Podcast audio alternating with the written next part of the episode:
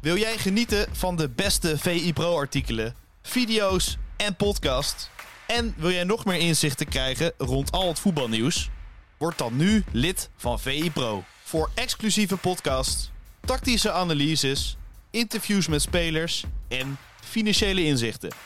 Ga nu naar vi.nl slash zsmpro voor de scherpste aanbieding. Ja, jongens, welkom bij een nieuwe aflevering van VI de dagelijkse podcast van Voetbal International, waarin wij het laatste nieuws bespreken. Mijn naam is Jarno Vij en ik zit aan tafel met Lentin Godijk. Lentin, je hebt in de afgelopen weken ja, heb je Ajax op de voet gevolgd. Uh, met als, ja, denk het klapstuk, in ieder geval het meest grote nieuws, was gisteravond. Ja, uh, je zat er eigenlijk al een beetje op te wachten. Zondagavond, maandagochtend, maandagmiddag.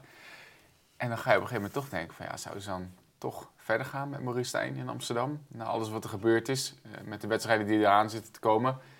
Maar toen, uh, begin van de avond, werd wel duidelijk uh, dat ze uit elkaar zouden gaan.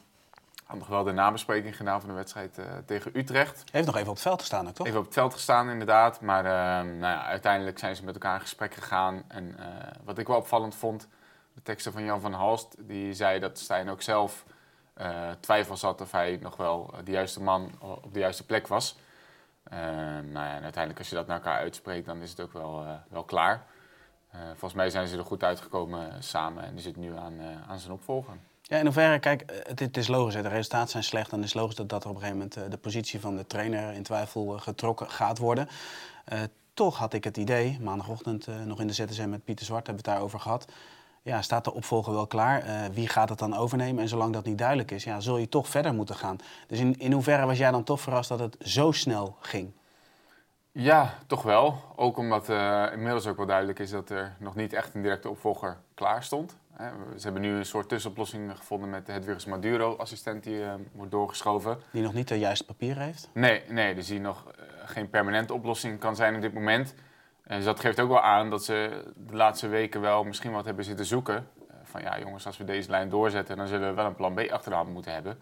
En blijkbaar was het niet aanwezig. Want ja, je kan ook zeggen, is dan die nederlaag in Utrecht uh, het moment om iemand te ontslaan? Of doe je het dan al twee weken eerder als een interlandperiode aanbreekt en je misschien nog de tijd hebt om wat dingen heeft dat alles niet te maken met, met welke optie je voorhanden hebt? Kijk, in de periode Schreuder konden ze zelfs kiezen tussen Reiziger en Heitinga. Ja. Nou, die keuze was er nu niet intern. Nee, ja, er zijn natuurlijk altijd wel opties, maar uh, geen opties die uh, zekerheidjes zijn. Waarvan je weet van als je die voor de groep zet, en Louis van Gaal zelf bijvoorbeeld, uh, dan is er in één keer zoveel duidelijk en dan kan er misschien een enorme ja. stap vooruit worden gezet met één beslissing. En ja, die zekerheid heb je nu niet.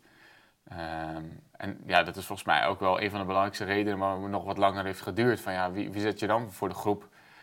er komen er allerlei namen voorbij, maar ja, ik weet niet hoe jij het ervaren hebt, maar er zit er ook niet echt één naam bij waarvan je denkt van nou, die gaat het sowieso geweldig doen bij Ajax. Nee, ze springen er niet uit, maar je gaat ook nadenken van welke trainer uh, durft dit op dit moment aan? Ja, nou dat is vraag twee, denk ik. Want je komt natuurlijk wel in een uh, onmogelijke situatie terecht.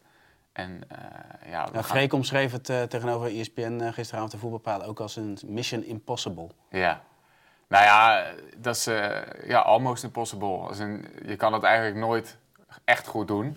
Uh, maar je kunt het misschien wel iets beter doen dan hoe het nu is gegaan. Ja. Want uh, ja, je gaat de afgelopen maanden nog eens terugdenken naar de momenten die voorbij zijn gekomen en wat, wat we nou eigenlijk hebben gezien met z'n allen. En dan denk je van, nou, het is wel moeilijk om hier als trainer echt te schitteren. Maar je mag wel, denk ik, nog een soort van een ondergrens bewaren. En uh, ja, wat we de laatste weken hebben gezien van de Ajax, dat heeft eigenlijk helemaal niks met Ajax te maken. Niks met de principes waar Ajax voor staat. Uh, het spel, maar ook uh, alles na de wedstrijd, alles voor de wedstrijd. Ja, en op een gegeven moment moet je denk ik wel ergens een grens trekken. En dat is uh, nu ja, maar het, het, is wel leuk dat je nu zegt van het, het spel, wat niet des Ajax, tenminste dat je niet zo snel een systeem wisselt. Maar neem nu de situatie met Maduro. Gaat het de komende wedstrijden overnemen? Brighton, PSV.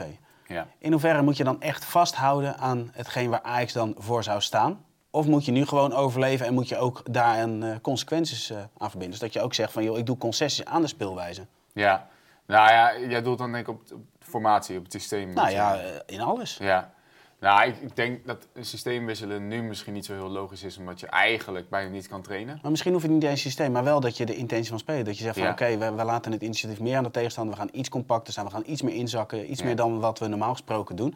Dus dat je toch iets meer zekerheid inbouwt. Want die Ja. zekerheid, ik bedoel, we gaan straks het, eh, de analyse van Pieter nog even bespreken. We gaan jouw 131 dagen Stijn gaan bespreken. Maar ik ben toch wel eerst nieuwsgierig naar de komende nou ja, wedstrijden. Totdat nou ja, mogelijk eh, van het schip eh, vanaf 1 november dus voor de groep gaat staan. Ja. Wat moet je dan doen? Ja, wat je zegt eh, klopt denk ik wel. Ik denk dat je nu even moet overleven. Ehm, Utrecht had nu toe vier keer gescoord dit hele Eredivisie seizoen. Schiet er vier in tegen Ajax. Ja. Elke tegenstander krijgt enorm veel kansen tegen Ajax. Dat is een probleem wat je eerst moet oplossen.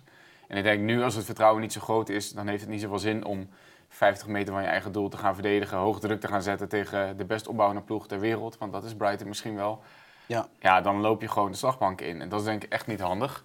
Ehm, dus ik denk nu ja, dat het ook even, en ik denk dat supporters dat ook best begrijpen, dat het even een week van overleven is. En even compact spelen, bij elkaar blijven, afstanden klein houden. Eh, je merkt ook dit hele seizoen al dat Brighton daar moeite mee heeft. Als ploeg het echt eh, wat verder terugzakken, de ruimtes heel klein houden en goed georganiseerd staan. Ja. Eh, Brighton heeft ook geen geweldige reeks achter de rug. Hè. Die hebben best wel wat matige resultaten, zeker ook in Europa. Dus ja, dat is wel overduidelijk de meest veilige methode om Brighton eh, ja, te gaan verslaan. Of in elk geval daar overeind te blijven. maar ook PSV. Aanvallend zeer sterk. Ja, ja. Ja, want als je op de manier voetbalt zoals tegen Utrecht, en zoals tegen AZ en zoals tegen Feyenoord, dan, dan kan je zo enorme uitslagen tegen je krijgen. Zowel tegen Brighton als PSV. En dat kun je natuurlijk nu niet gebruiken. Je wil weer iets van vertrouwen zien te creëren in de groep.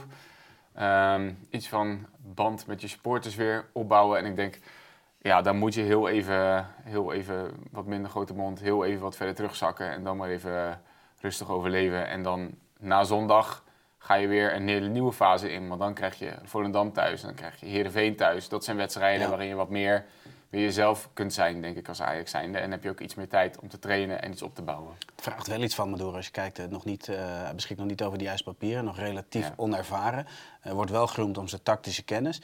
Ja, in, in hoeverre ja, kan je in die paar dagen... In ieder geval, ik denk dat je in eerste instantie de stap moet zetten van... oké, dat, dat er weer vertrouwen in die groep moet komen. Ja. Daar begint het mee. Dus inderdaad de groep dicht bij elkaar houden. En vervolgens ook inderdaad, want je geeft terecht aan van... oké, Brighton zit niet in het beste seizoen. Maar laten we afgelopen weekend erbij pakken. Eerste helft tegen Manchester City waren ze nou, niet in de beste nou ja, versie van zichzelf. Mhm. Tweede helft zie je ineens dat het gaat lopen. En dan, Ja. en dan maak je je wel echt serieus zorgen richting Ajax. Ja. ja, ook omdat zij precies ruiken en weten waar de zwaktes van de tegenstander liggen. En eh, Roberto de Zerbi heeft ook wedstrijden van Ajax zitten kijken. En nou, er zijn nogal wel wat zwaktes als je die gaat, eh, gaat opzommen op dit moment. Dus ja, ze weten wel waar ze Ajax pijn kunnen doen. Ehm, en als het dan niet klopt, ja, dan, dan wordt het heel pijnlijk. Maar ik denk, voor Maduro is het nu zaak. Ik denk dat hij een aantal andere spelers gaat opstellen. Ehm, ik kan me voorstellen dat een Branco van der Bomen bijvoorbeeld gaat spelen tegen Brighton. Eh, Ja. Iets meer ervaring, iets meer ehm, rust ook in de opbouw. Dat koppeltje op het middenveld, die met Tahirovic en Telen, dat, dat, dat werkt Ja, gewoon was niet op nooit dit een koppel, moment. want Taylor stond eigenlijk veel meer naar voren dan nou eh, verwacht. En dat hebben we ook wel vaker gezien eh, dit seizoen. Eh, de opbouw is ongelooflijk stroef. Dan heb je iemand nodig mm, ja, die daar wat meer leiding in kan nemen. Nou, dat kan eh, van de bomen. En ik denk inderdaad ook, ja, verder zit het hem vooral denk ik, in, in motiveren en, en vertrouwen geven. En zorgen dat iedereen eh, goed weet wat hij moet doen. Dat spelers ook van elkaar weten wat die ander gaat doen. Want daar gaat het natuurlijk ook heel erg veel mis. Ehm, ja, en, en dan is het ook maar gewoon het beste ervan maken. Ja, ze zullen niet nu ineens met 0-5 van Brighton winnen. Maar eh, je, je moet gewoon hopen dat je wat meer dingen ziet waarmee je door kan. Dat is Ja. denk ik op dit moment waar, waar Ajax op moet, eh, op moet letten. Ja, als we dan even de analyse van Pieter erbij pakken. Een van de meest gelezen artikelen op eh, VE Pro van gisteren. Ehm, eigenlijk waar het voornamelijk fout ging bij Ajax onder leiding van Stijn... is dat er in te laag tempo gespeeld werd. Er werd niet meegelopen met, je man, met de man. En de restverdediging was niet op orde. Als je nou één van die drie dingen eruit moet pikken... wat, wat er voor jou het meest uitspringt als een, het grote probleem bij Ajax. Wat is dat dan? Ehm, ja, restverdediging denk ik. Veldbezetting, restverdediging. Zo eigenlijk met de bal als zonder bal. ehm klopt de Eigenlijk wat je bij de laatste niet. goal van Utrecht ook terugzag. Ja, maar ook dingen, eh, dat beschrijft Pieter ook heel goed. Daar hadden we het na die wedstrijd ook even over. Van, ja, je hebt dan de persconferentie van Maurice Stijn na die wedstrijd in Utrecht. En dan, ik had Pieter aan de lijn en ik denk van ja, zijn we nou gek of hebben we dit verhaal al vijf keer gehoord? En hebben we vijf keer al deze problemen aangestipt horen worden? En waarom worden dan niet opgelost?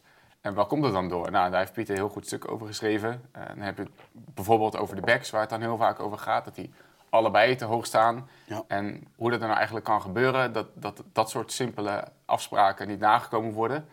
Nou, dat zit hem ook in de manier waarop het afgesproken wordt, volgens mij. Want spelers krijgen ook een beetje tegenstrijdige opdrachten mee. Um, dus ik denk, vanuit de staf?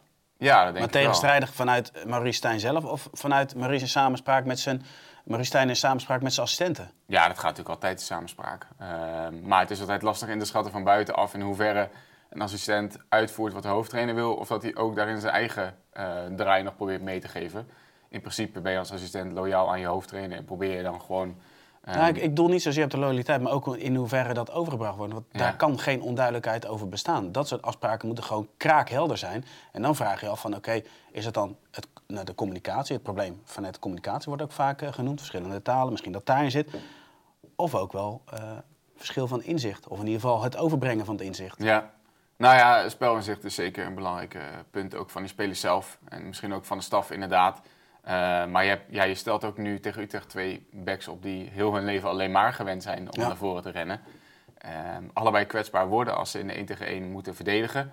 Dus het liefst dan maar wat verder naar voren gaan staan. Uh, en Sosa had ook de opdracht om heel diep te gaan staan en vanaf daar voorzitter te gaan geven.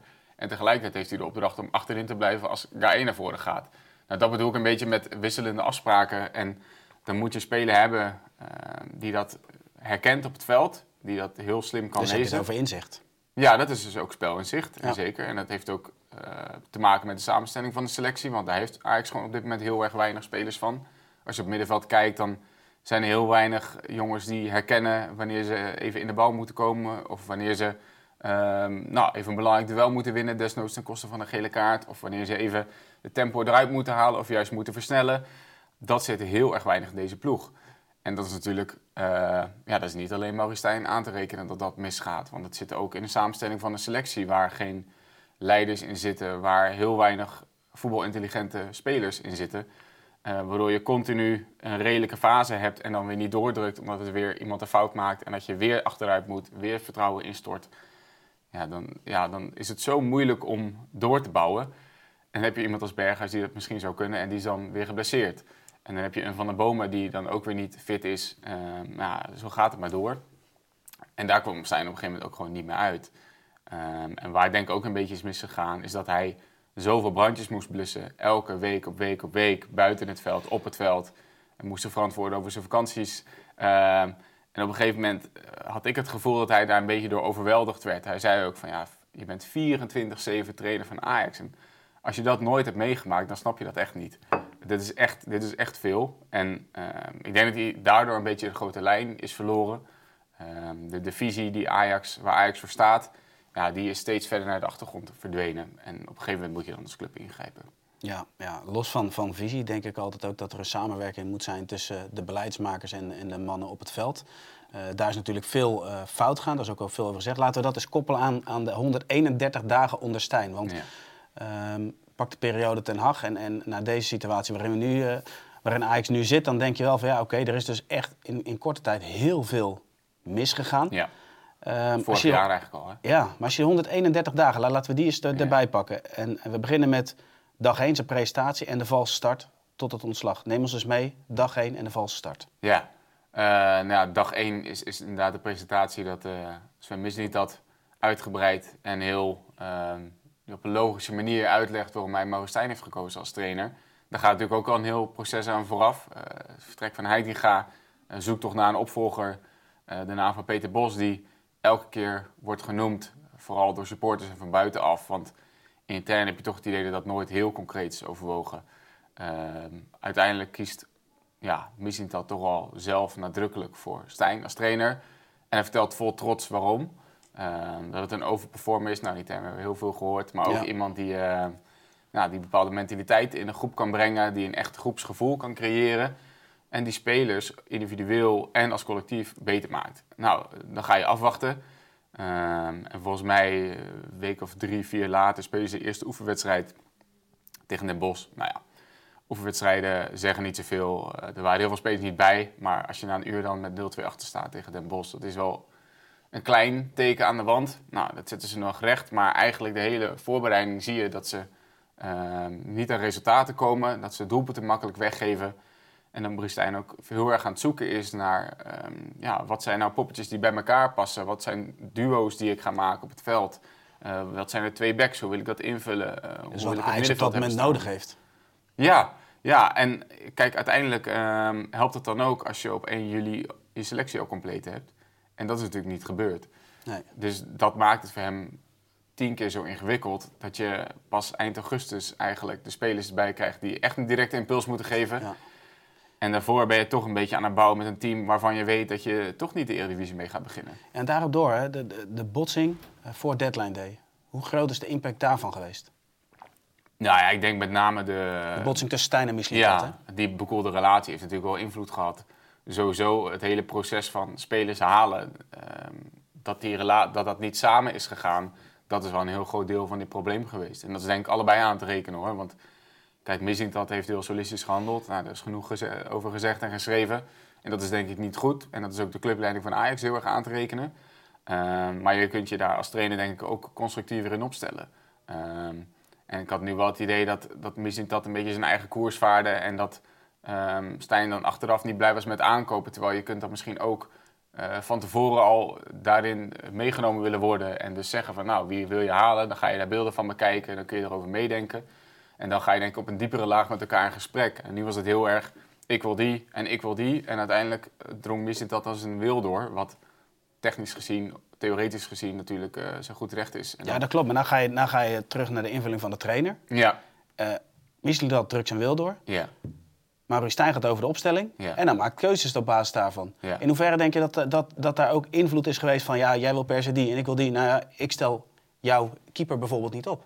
Ja, nou, dat is op een gegeven moment heeft het natuurlijk wel voor frictie gezorgd. Eh, kijk, het is moeilijk in te schatten of dat echt ehm, een, een statement richting Mislintat was. Die schijn heeft het natuurlijk wel.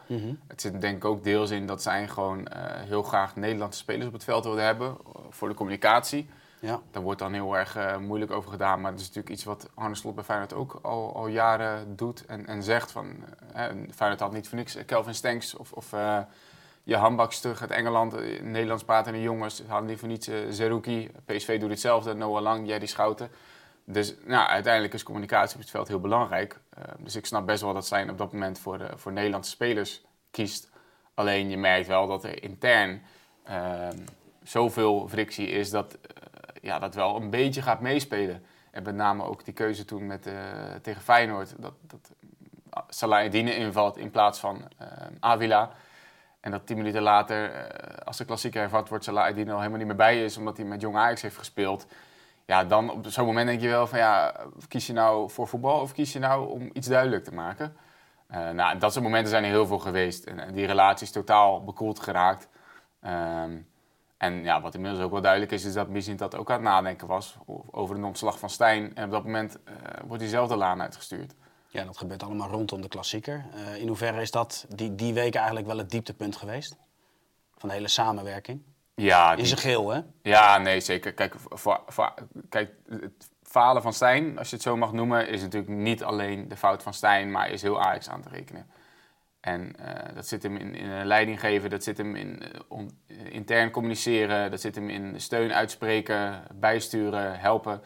Maar die, die week van Feyenoord, eh, ja, daar ging alles natuurlijk mis. Sportief, op het veld, ja. Je hebt volgens mij die wedstrijd ook zitten kijken, toch? Je komt Ja. dan 0-3 achter, maar ja, jongens, als die Ik wedstrijd vond het eerste moment was- het meest pijnlijke. Eigenlijk de, de stilstaande situatie. De wedstrijd wordt hervat. Dat daar gelijk een kans uit voortkomt voor Ja, bij de hervatting. Ja. Ja. Maar je moet niet eens nadenken wat er gebeurd was als die wedstrijd niet gestaakt was eh, op dat moment. Want eh, ja, Ajax was gebroken, eh, mentaal en, en fysiek. Ja, en dan merk je dat op een gegeven moment voor supporters is het ook genoeg. En wat er daarna allemaal gebeurt is natuurlijk niet goed te praten. Ehm, nou, dan worden er her en der mensen weggestuurd, ontslagen. ehm, crisis in alle geledingen van de club. Ja, dat is Wat wel... merk je eh, daarvan terug? Want jij, jij volgt de club dan op de voet. Je, je bent eh, Ja. veel eh, op de toekomst, in de arena, bij de wedstrijden. Bij het personeel, wat, wat merk jij dan? Ja, mensen zijn wel rustig hoor. En ehm, dat vind ik wel. kijk, het personeel van Ajax, de mensen die daar werken, de communicatieafdeling, dat zijn allemaal mensen die wel hoop hebben meegemaakt al. En die echt niet zomaar heel rare dingen gaan doen.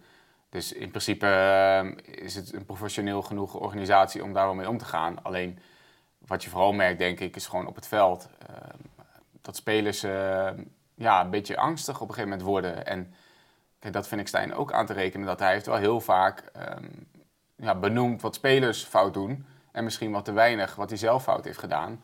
Waardoor op een gegeven moment ook een soort, nou ik wil geen angstcultuur noemen, maar je merkt op het veld gewoon dat spelers enorm bang zijn om fouten te maken dat er heel weinig houvast is en dat het dan juist elke keer weer misgaat.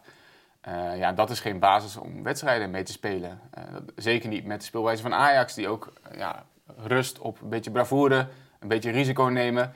Ja, als je dat er helemaal uitslaat, zeg maar, hè, want het gaat elke keer over individuele fouten, ja, dan, dan kom je totaal niet meer aan het voetballen toe. En dan is nu de conclusie, ja, de opbouw loopt te, te traag. Maar dat komt ook omdat iedereen die een foute bal geeft, alles over zich heen krijgt ja, dat, dat soort dingen, dat, dat, is, dat zie je en je ziet het in spelers en je hoort het van spelers dat dat, dat gewoon heel moeilijk is.